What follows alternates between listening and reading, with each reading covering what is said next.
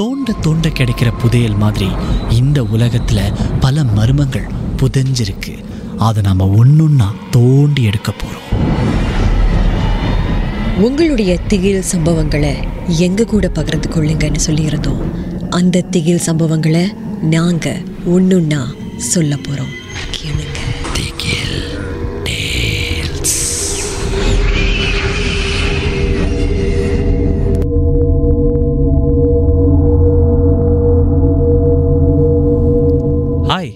என் பேர் நிதிஷ்.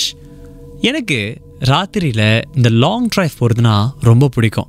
சின்ன வயசுலேருந்து அப்பா கூட போகிறதுனால அது ரொம்ப பிடிச்சி போயிடுச்சு.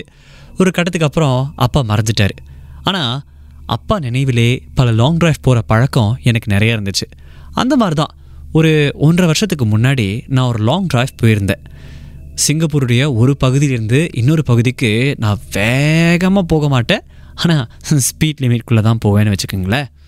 அப்படி போயிட்டு இருக்கும்போது ஒரு கட்டத்தில் திடீர்னு எனக்கு ரொம்ப தாகமாயிடுச்சு. அப்போது சரி ஏதாவது ஒரு பிளாக்கிட்ட நிறுத்தி ஒரு செவன் லெவன் இருக்கும் இல்லையா? அதுக்குள்ளே போய் பொருள் வாங்கலாமே அப்படின்னு சொல்லிட்டு நான் என்ன பண்ணேன்? ஒரு காப்பாக்குள்ளே நுழைஞ்சேன். நுழையும் போது எந்த பிரச்சனையும் இல்லை. பார்க்குறதுக்கும் அந்த இடம் ஒரு மாதிரி இல்லை. சாதனமாக தான் இருந்துச்சு. சரி போனேன். போன பிற்பாடு காடியை நிறுத்திட்டு நேராக போயிட்டு அந்த கடைக்குள்ளே எனக்கு வேண்டிய தண்ணியெல்லாம் வாங்கிட்டு உள்ளே வந்தேன். காடிக்குள்ளே வந்து உட்காந்தோன்னே திடீர்னு ஒரு வாடை மாதிரி வந்துச்சு எனக்கு. நான் யோசித்தேன் ஏய் முதல்ல ஓகே தானே இருந்துச்சு. இப்போ என்ன திடீர்னு ஒரு வாடை வருது? இந்த மாமிசம்லாம் ரொம்ப நாள் வச்சுருந்த ஒரு வாடை இருக்கும் இல்லையா? அந்த மாதிரி அடிச்சுது. எனக்கு ஒன்றும் புரியலை. அந்த நேரத்தில் நான் அதை பெருசுப்படுத்திக்க விரும்பலன்னு வச்சுக்கோங்களேன். என்ன பண்ணேன்? காடியை ரிவர்ஸ் பண்ணிட்டு நேராக அந்த காப்பாக்லேருந்து வெளியாகிறேன் நான் உள்ளே வரும்போது அந்த காப்பாக்கில் எந்த வித பிரச்சனையும் இல்லாமல் நான் உள்ளே வந்தேன். ஆனால் வெளியில் போகணும் அப்படின்னு நினைக்கும்போது இந்த காப்பாக் பேரியர் இருக்கு இல்லையா? அது திறக்குது மூடுது திறக்குது மூடுது. எனக்கு ஒன்றும் புரியல. கெட்டு போயிடுச்சோ அப்படின்னு நினச்சி அந்த மிஷின் இருக்குல்ல அதில் அழுத்தி நான் பேச முயற்சி செய்கிறேன் அந்த பக்கமாக என் கெட்ட நேரம் யாருமே இல்லைங்க. அப்போ நேரம் பன்னெண்டு மணி.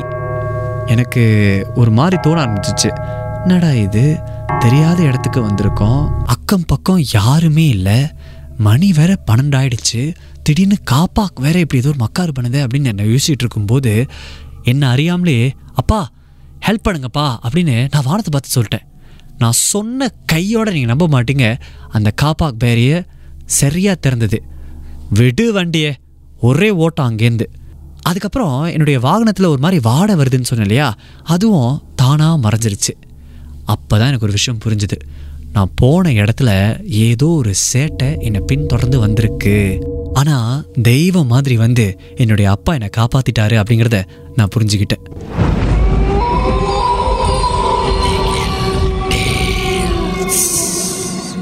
இந்த உண்மை சம்பவங்கள் உங்களுக்கு ஒரு பொழுதுபோக்காக அமையணுக்காக தான் தயாரிக்கப்பட்டிருக்கு. அப்படி இதை கேட்கும்போது உங்களுக்கு ரொம்ப பயமாக இருந்துச்சுன்னா தொடர்ந்து மற்ற மற்ற பாகங்களை கேட்காதீங்க. திகில் டீ